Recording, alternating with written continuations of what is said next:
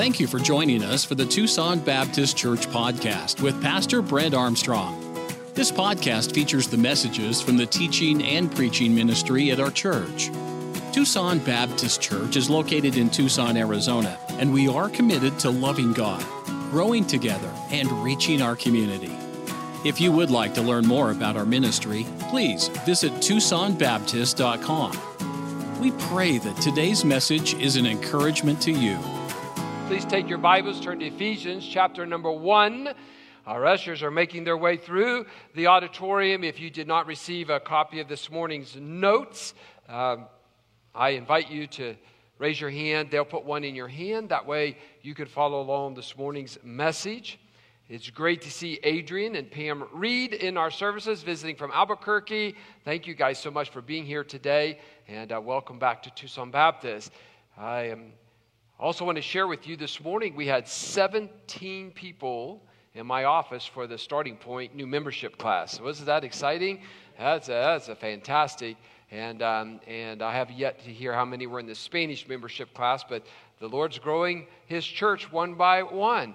And um, uh, I also want to say thank you for those who are normally sitting in the balcony. I know you've had great attitudes today about having to come down and sit with us, common folks down here on the main floor.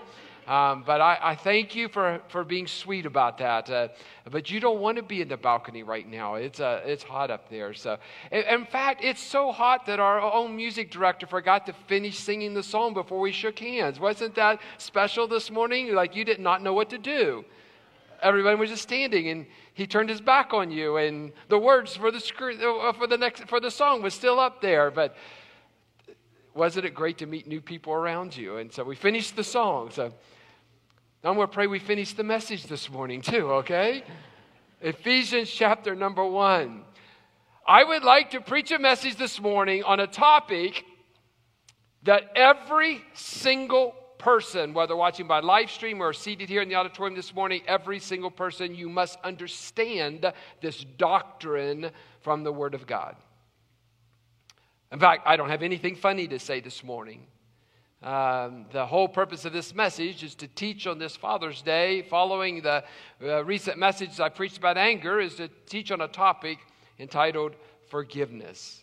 I spent two weeks teaching and preaching on the topic, let's all get angry the right way. But this morning, I'd like for us to look at forgiveness, God's greatest gift to me.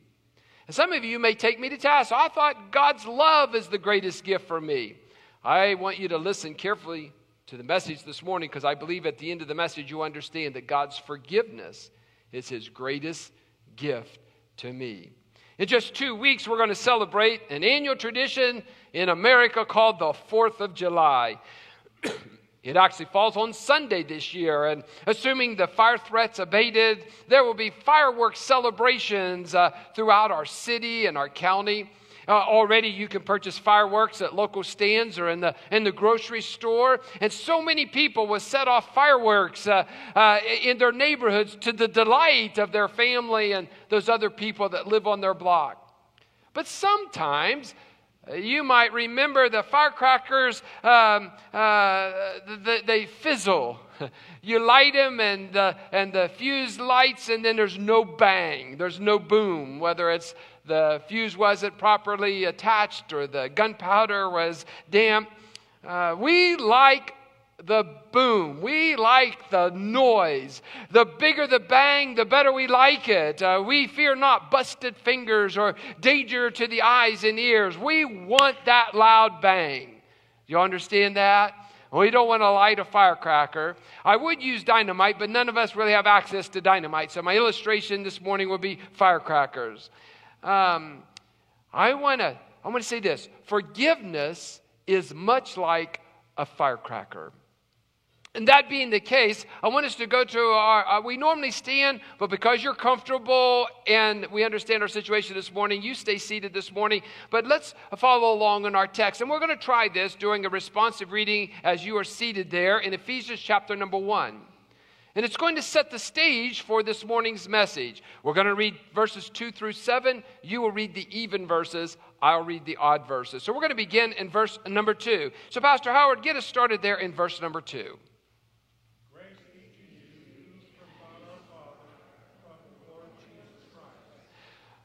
Blessed be the God and Father of our Lord Jesus Christ, who hath blessed us with all spiritual blessings in heavenly places in Christ.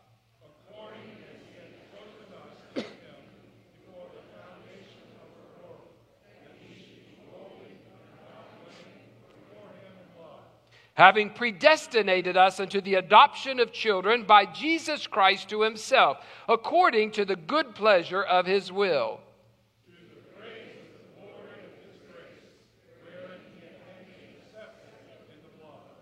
In whom we have redemption through his blood the forgiveness of sins according to the riches of his grace. I'm going to throw at you this morning five firecrackers, as I call them, of information about forgiveness. And my prayer is that all of us will be willing to seek and to accept forgiveness in whatever area the Holy Spirit might lead and guide you this morning. Would you listen to me for a moment? If you've never accepted the forgiveness of God, you need to do that today. It is the greatest story in all of the New Testament. Father, would you help us today? Would you help us to stay focused on the message? Oh, there's so many distractions vacation Bible school, or Fourth of July coming up, or a family vacation, or heat, or cool. But Father, just for a few moments, could we just give it proper attention to you and what you have done for us? Help us to discern and understand the truths that will be taught this morning. In Jesus' name. Thank you, Heavenly Father. Amen. Firecracker number one. We have five of them. Firecracker number one. Forgiveness has tremendous power. Forgiveness has tremendous power.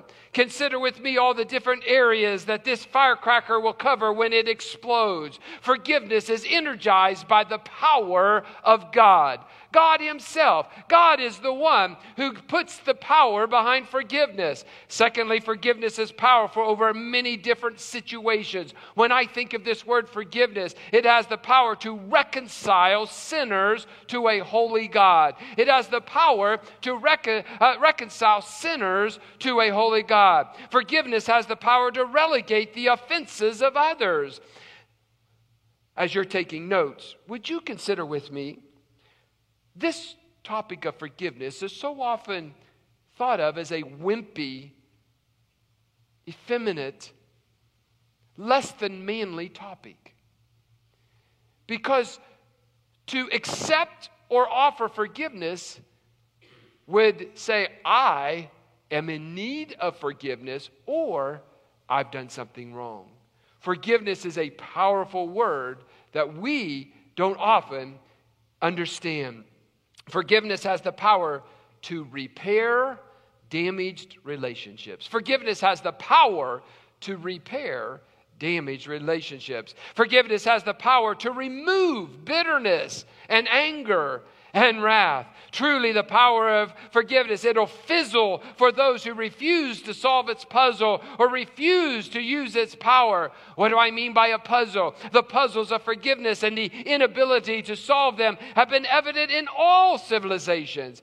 Although we're unwilling to seek forgiveness, I want you to never forget that God has placed in every single one of us a conscience that will show us our guilt. The Bible says, There is none righteous, no, not one. The Bible says, All have sinned and come short of the glory of God. And even though this is exactly what the Word of God states, we often debate within ourselves and we will say things. And there are people seated here this morning who have said something like this I know I do some things wrong, but I'm really a good person.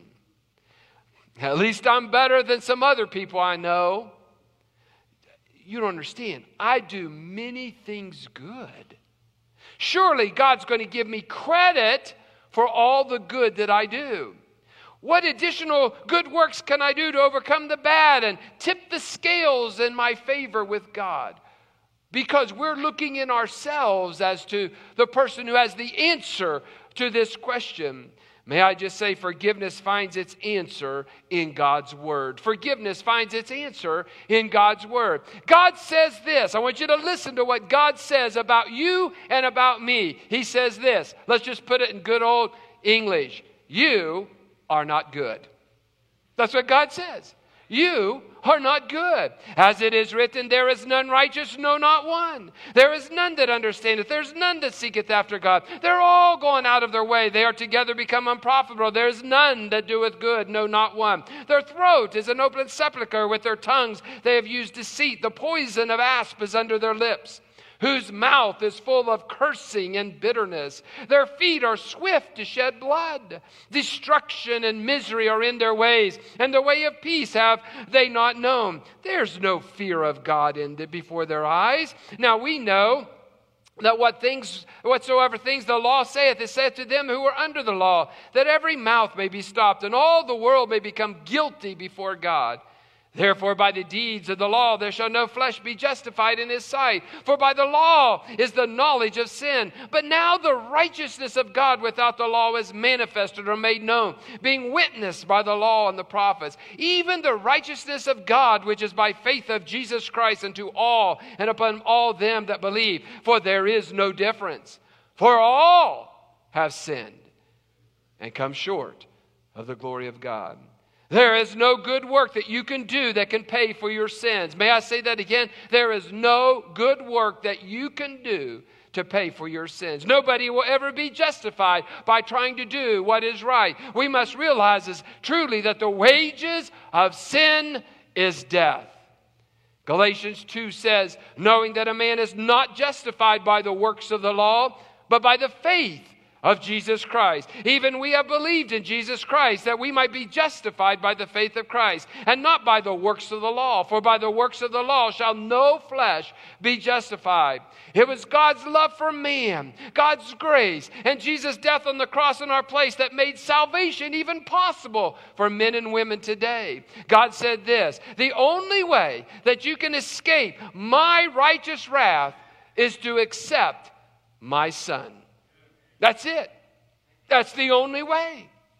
Instead of accepting what God said, man, for generation upon generation is trying to find the remedy for sin by himself. And this attempt is universal and it characterizes one word. And it doesn't matter if you're in, in this denomination or you're in this cult, there's one thing that man has been doing for thousands upon years. What can I do to earn salvation? What can I do to earn favor with God? What can I do to appease the wrath of God? May I just tell you this morning Christianity is not a religion of do. Christianity is a religion of done. It's already been done. Jesus paid it all. He paid it all for us. When Jesus, therefore, had received the vinegar, he said these words It is finished. And he bowed his head and he gave up the ghost. But God commended this love toward us, and that while Brent or you was yet a sinner, Christ died for us. For the love of Christ constraineth us, because we thus judge that if one died for all, then we're all dead. His death on the cross does for those who believe what no sinner can do for himself.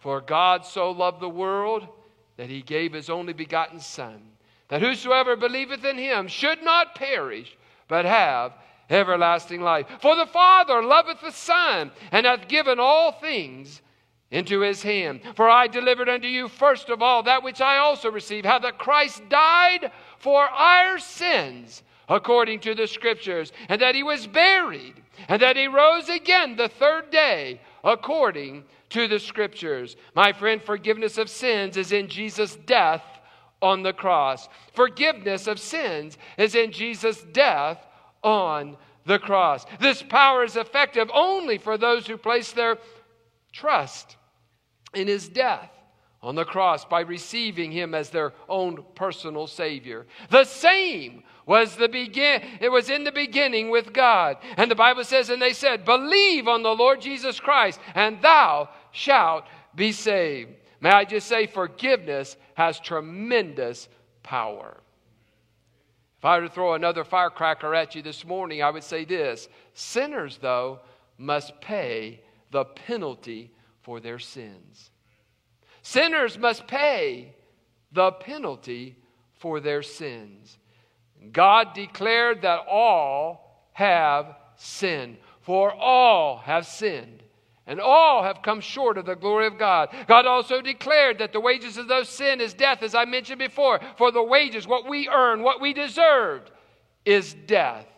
By, by context, the death of, in Romans 6 and verse 23 is a spiritual death. What that means is spiritual separation from God for all of eternity. I cannot understand for the life of me why someone would hear the message of Jesus Christ and they would turn their back and walk out, not believing in Him, when they understand that it is spiritual death to reject Jesus eternal separation in a place called hell for all of eternity.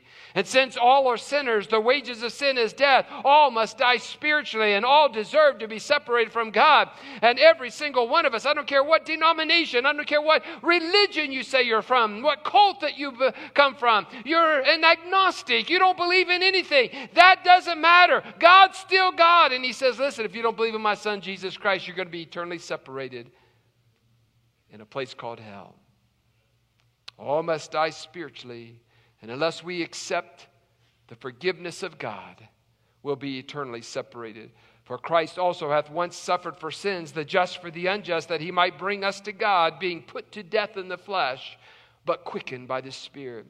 Thus, forgiveness of sins is dependent upon someone to die for the sins of man. You know what? You must pay the penalty for your sin. But I'm so thankful to tell you this morning that there was someone who was willing to pay your penalty. What are the requirements for such a person? When I study the Word of God, this person who's willing to take my place, he must be sinless or he must die for his own sins. Either whoever's going to take my place, he's got to be sinless, or I've got to die for my own sins. This person must have a, a, sufficient value to pay for the sins of everyone. He must be infinite in value. It can't just be for one person, it must be for all. You know what? This person must be God. But wait a second God cannot die, so this person must be a man. And since God has life in himself and cannot die, the person also must be a man. So therefore, we must have what's called a God man. And you know what the Bible tells us? That took place. In the beginning was the Word, and the Word was with God, and the Word was God, and the Word was made flesh and dwelt among us. And we beheld his glory, the glory as of the only begotten of the Father, full of grace and truth. And the Bible says in John 10, I and my Father are one. God man.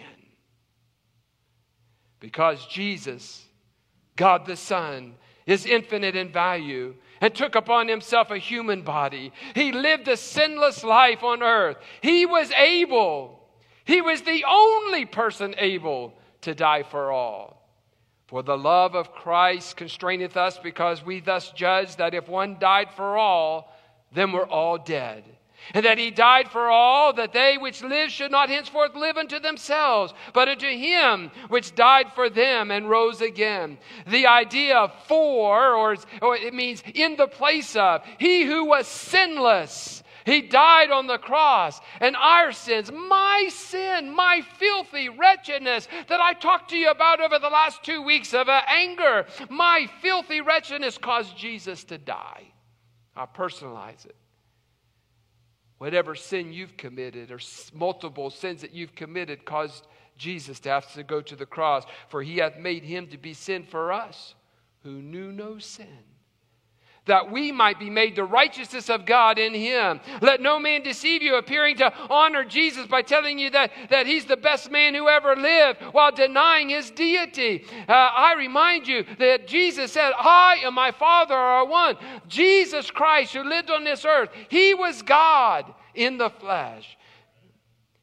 Jesus saith unto him, I am the way, the truth, and the life.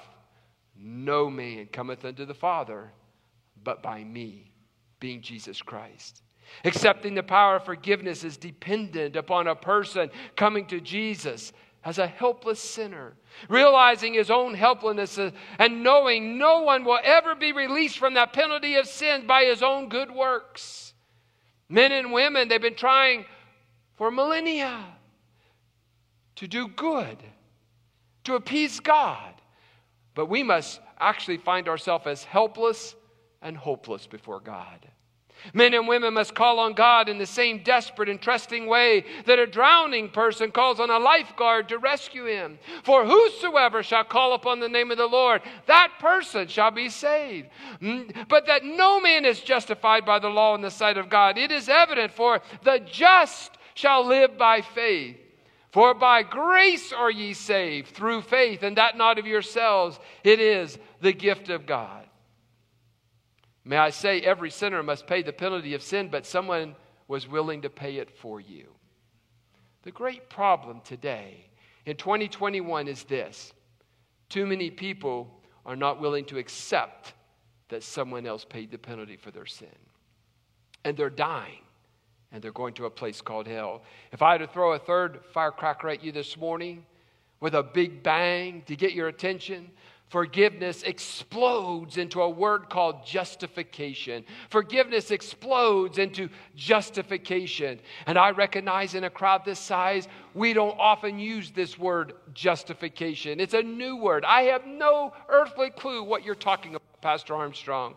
May I just explain this that when a sinner puts his faith and trust in what Jesus has done on the cross, that sinner's trust is accounted or counted for righteousness. And the payment that Jesus Christ made on the cross, it's applied to that trusting sinner's sins. The payment for his sins uh, is placed uh, into his account, if you will, even as a payment is made like a monetary debt. Then, with all the trusting sinners paid in full, God is able to maintain his absolute righteousness and yet declare this ungodly but trusting sinner to be what I call judiciously righteous. What do I mean? Romans says this But to him that worketh not, but believeth on him that justifieth the ungodly, his faith is counted for righteousness. With all of the trusting sinner's sins paid for in full, God declared you to be innocent from the penalty, not the fact, but from the penalty of sin. Do you realize factually all of us are still sinners? But we have had that penalty paid. Listen to what Romans 3 says. Being justified freely by his grace through the redemption that is in who? Christ Jesus whom God has set forth to be a propitiation through faith in his blood, to declare his righteousness for the remission of sins that are past through the forbearance of God. To declare, I say, at this time his righteousness that he might be just, and the justifier of him which believeth in Jesus. The trusting sinner is what I'll, uh, let me say it this way. He's declared positionally righteous. In other words, perfect in God's record, even though in the sinner's experience he has sinned. The sinners, uh, they're released or freed from the penalty of their sins. They reap marvelous benefits of forgiveness of their sins. And justified, justified means this I'm declared righteous.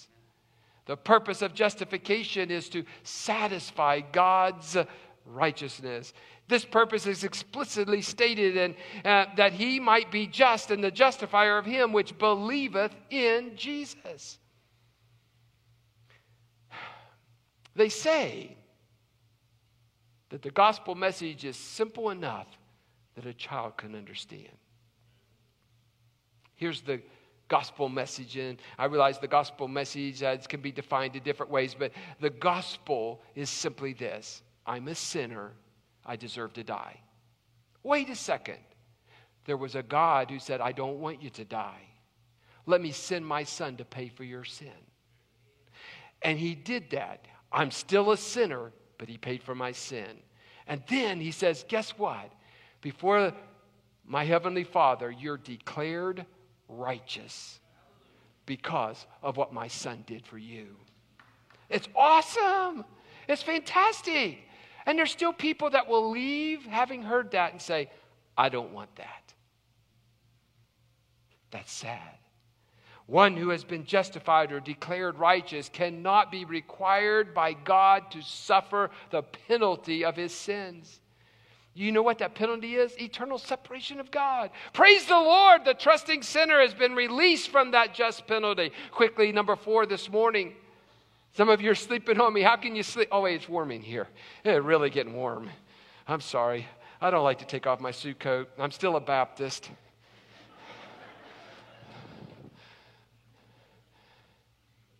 But I see so many of you are fanning.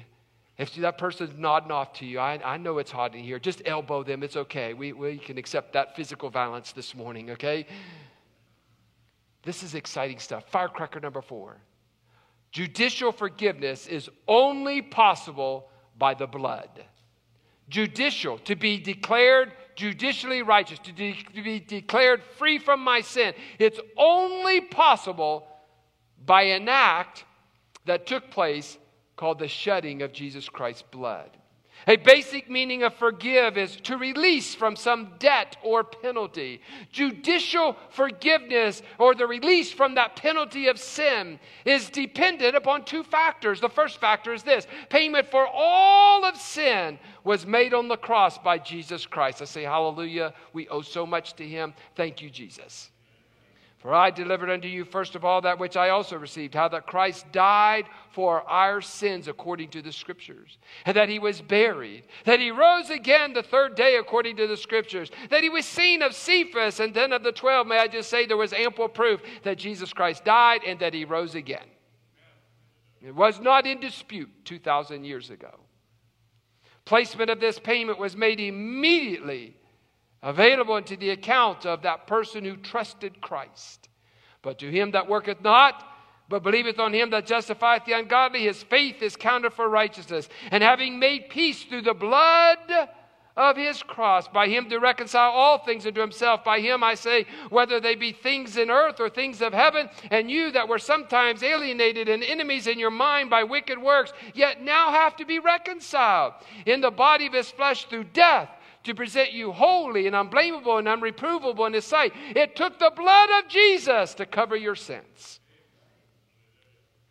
Secondly, judicial forgiveness or the release from that penalty of sin of what we actually deserve was made possible again by the blood of Jesus Christ. This takes us directly back to our text that we both read. Really, I would say it respectfully, that passage of scripture we read, it's not a firecracker, it's a stick of dynamite. Would you listen again to verse number seven of our text? In whom we have redemption through his blood. What do I have? Because of the blood of Christ, what do I have? The forgiveness of sins. It's the greatest part of this story. The Bible says in Colossians, in whom we have redemption through his blood. Guess what? Even the forgiveness of sins. And when a sinner puts his trust in what Jesus has done for him on the cross, guess what? He's reconciled to God. Charles, Charles, Charles Charles Ryrie wrote this. Reconciliation means a change of relationship from hostility to harmony between two persons. Reconciliation of man with God. It's a work of God in which, through the blood of Jesus Christ on the cross, man is brought into a new relationship with his Creator. Oh, there's so many ample scriptures for this. I encourage you to look there in your notes and, and look those up and follow up this week on, on this message in Romans chapter 5 and 2 Corinthians chapter uh, 5. But listen to Colossians chapter 1. Listen to this passage of scripture in Colossians chapter 1. And having made peace through the blood of his cross. By him to reconcile all things unto himself. By him I say, whether they be things in earth or things in heaven, and you that were sometimes alienated and enemies in your mind by wicked works, yet now hath he reconciled. How was that taking place? Because he was willing to die and shed his blood. Not that he had broken bones, not that he had something cut off, but that he was willing to shed his blood as the ultimate sacrifice for my sins. Ephesians 2 says that he might reconcile both unto God in one body by the cross, having slain the enmity, enmity or destroyed that enmity thereby. You, you and I were forgiven from God's wrath, and we are at peace with God this morning through the shed blood alone on the cross of Calvary. Much more then, being now justified by his blood, we shall be saved from wrath through him. We sing so many songs about the blood. Do you know their churches because they think that's yucky? That they've taken those songs out of singing. God help us. It's the blood. It's only through the blood that we have forgiveness of sins. But here's the greatest firecracker of all firecracker number five. Although the first four are true, and you have to make that decision, firecracker number five says this forgiveness restores fellowship with God. Hallelujah. Forgiveness restores fellowship with God. Reconciliation includes more than a change in relationship, it includes a change in fellowship with God, and which was broken by your sin and broken by my sin. Fellowship is restored, it's reestablished, it's renewed. And we know that man was created for fellowship with God, and sin marred this fellowship, and it's been marred for thousands of years until God man, Jesus Christ, he came to this earth. And to forgive means to release that debt, release that penalty of sin. And this is defined as what I refer to as judicial forgiveness. However, release from alienation of fellowship that results from our sins is fellowship forgiveness. And someone said the difference between the two is, is God's courtroom and God's living room. Listen to Ephesians chapter 2. That at the time ye were without Christ, being aliens, from the commonwealth of Israel and strangers from the covenants of promise, having no hope and without God in the world. But now in Christ Jesus, ye who sometimes were far off are made nigh by the what? By the blood of Christ. For he is our peace, who hath made both one, hath broken down the middle wall of partition between us. There was forever a separation between God and man. My friend, now we have access to God. Now he has reconciled us from uh, uh, reconciled us, which includes forgiveness that takes away that alienation of fellowship or that wall, that partition of fellowship caused by our sin. God takes us out of the courtroom, the judicial forgiveness, and He invites us into the living room. I wonder how many of you this morning who's in the living room are still in the courtroom.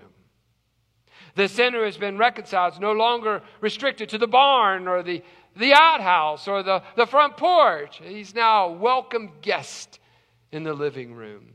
First John says, That which ye have seen and heard declare we unto you, that ye also may have fellowship with us. And truly our fellowship is with the Father and with his Son, Jesus Christ. It's not enough just to accept the forgiveness of what Jesus has done. I want to be invited to be with my Heavenly Father.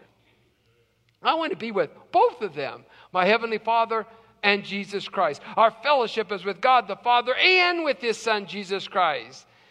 There's, in the Old Testament, we understand there's a dispensation. Now, a dispensation is a period of time, and the Bible is broken up into dispensations or periods of time. The, obviously, the things in the Old Testament, uh, we don't live under the law. We don't stone people today. We don't live under that law. Praise the Lord, we don't live under the law. I wouldn't be here this morning. I'd have been stoned a long time ago by my wife. So, um, um, we don't live under the law. We live in what's a new dispensation of time referred to as grace or the church age. I'm thankful for that. Uh, but understand this that in the Old Testament, no one had direct access to God except who? The priest. That's it.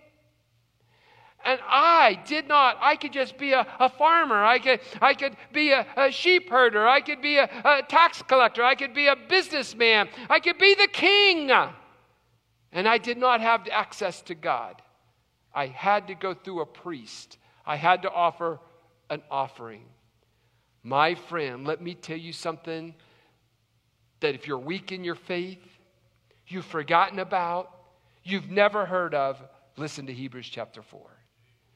Let us therefore now come boldly unto the throne of grace, that we may obtain mercy and find grace to help in time of need. Do you know what? You don't need a priest to talk to God. You're invited into his living room. And Yet we live so alienated from God. I ask the Lord to help me to be able to explain this message. May, uh, may I just tell you, this message is, it's way more important than my messages on anger. Yes, we need to work on our anger, but this message is a critical doctrine that you must understand, you must believe, you must know, you must be able to tell others about. And that is that the forgiveness of my sin is the greatest part of salvation.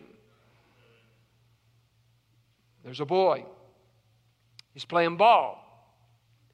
Many boys and girls have played ball, throw, catch.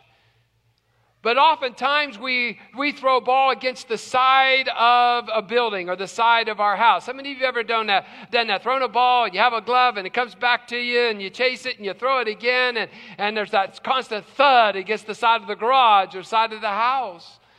Well, let's say that you weren't exactly perfect. And you threw the ball where? Through the window. The owner comes out his window's been shattered. And uh, you're the owner of that house. There's glass everywhere. How dare that boy throw that ball through the window? And you say, you know what? Ah, I'm going to forgive you. I'll go down to Lowe's or Home Depot. I'm going to buy another window. I'm going to replace that broken window. That's judicial forgiveness. But I tell the boy, you're not allowed to play in my yard anymore. You have to go play somewhere else. There's no fellowship. Fellowship has been broken. Now, listen, let's spiritualize that. Every one of us, every one of us, we've thrown the ball against God's house. The problem is, is that 100% of us have thrown the ball through the window because we're sinners. We've done wrong. And listen to what God has done. You know what God has done? He says, and, and I'm not being trite here, it's an illustration. God says, Don't worry, I own Home Depot and Lowe's. I'll go grab a window. I'm going to replace that window. That's judicial forgiveness. Now, what he did is he sent his son to replace that window through his blood. But then God does something else. He says, Now I know that you did wrong, but Jesus has replaced that window. And that window's as good as new. It's as if it were never broken. And just as you're about to leave because you know it's been fixed and I did wrong, God the Father says, Oh, wait a minute. No, you don't have to leave. Come on back. Come on back here. Let me open the door. Come on into my living room. Let's fellowship. We all deserve to be the homeowner says, Hey, listen, you broke my window. I replaced it. No harm, no foul. I replaced it. You're forgiven. Don't come back, though. I don't want another broken window. God didn't do that. He says, Your sin broke the window. My son Jesus fixed it. And you know what? I love you so much. The door's wide open. Why don't you come on into my living room? Enter boldly. Don't enter through the back door. Don't enter through a side door. Come boldly and enter in. That's fellowship forgiveness. He wants to spend time with you. All right, close your Bibles. Put up your notes. I want everybody to look up here, and we're just about finished with our message.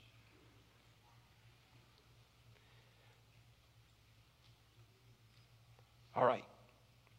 Every single one of us have thrown the ball of sin through the window, and we've broken the window. Do you understand? Everybody with me there? Every one of us, we've broken the window because of our sin.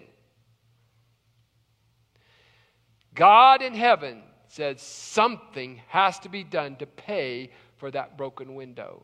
In other words, there is a transgression called sin. You cannot enter because you're a sinner. You cannot enter into the presence of God unless that window is fixed. Jesus came 2,000 years ago and he replaced the window.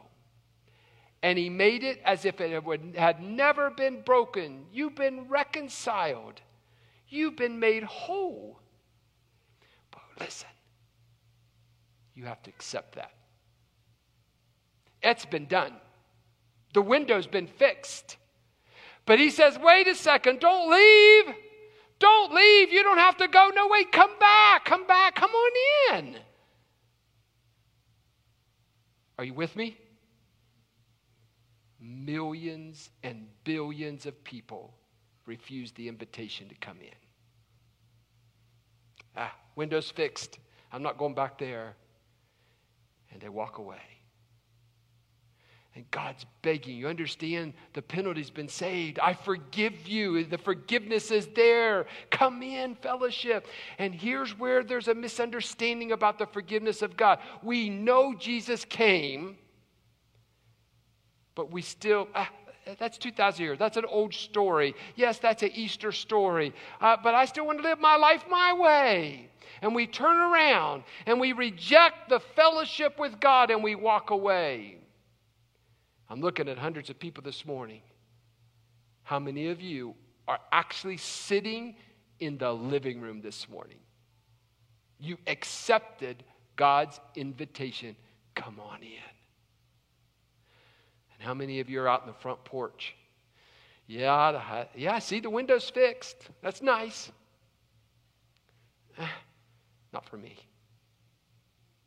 Wait, the door's open. Come on in. No, uh, it's not for me. Uh, I'm going to walk away and live my life my way. You see, here's my great problem with these really quick salvation prayers. We don't understand why we're being saved, what we're being saved from. Jesus died for our, our sins. He offers us forgiveness through his blood, and yet we still reject him. I'm asking you this question Are you on the front porch? The forgiveness has already been paid for through Jesus, but you're still on the outside. Or have you come boldly and you've believed and you're sitting in the living room? In other words, I'm a believer. I'm in. I'm adopted. I'm thankful I'm a Christian. I'm a Christ follower. I'm in. Which one are you? You can only be one of two.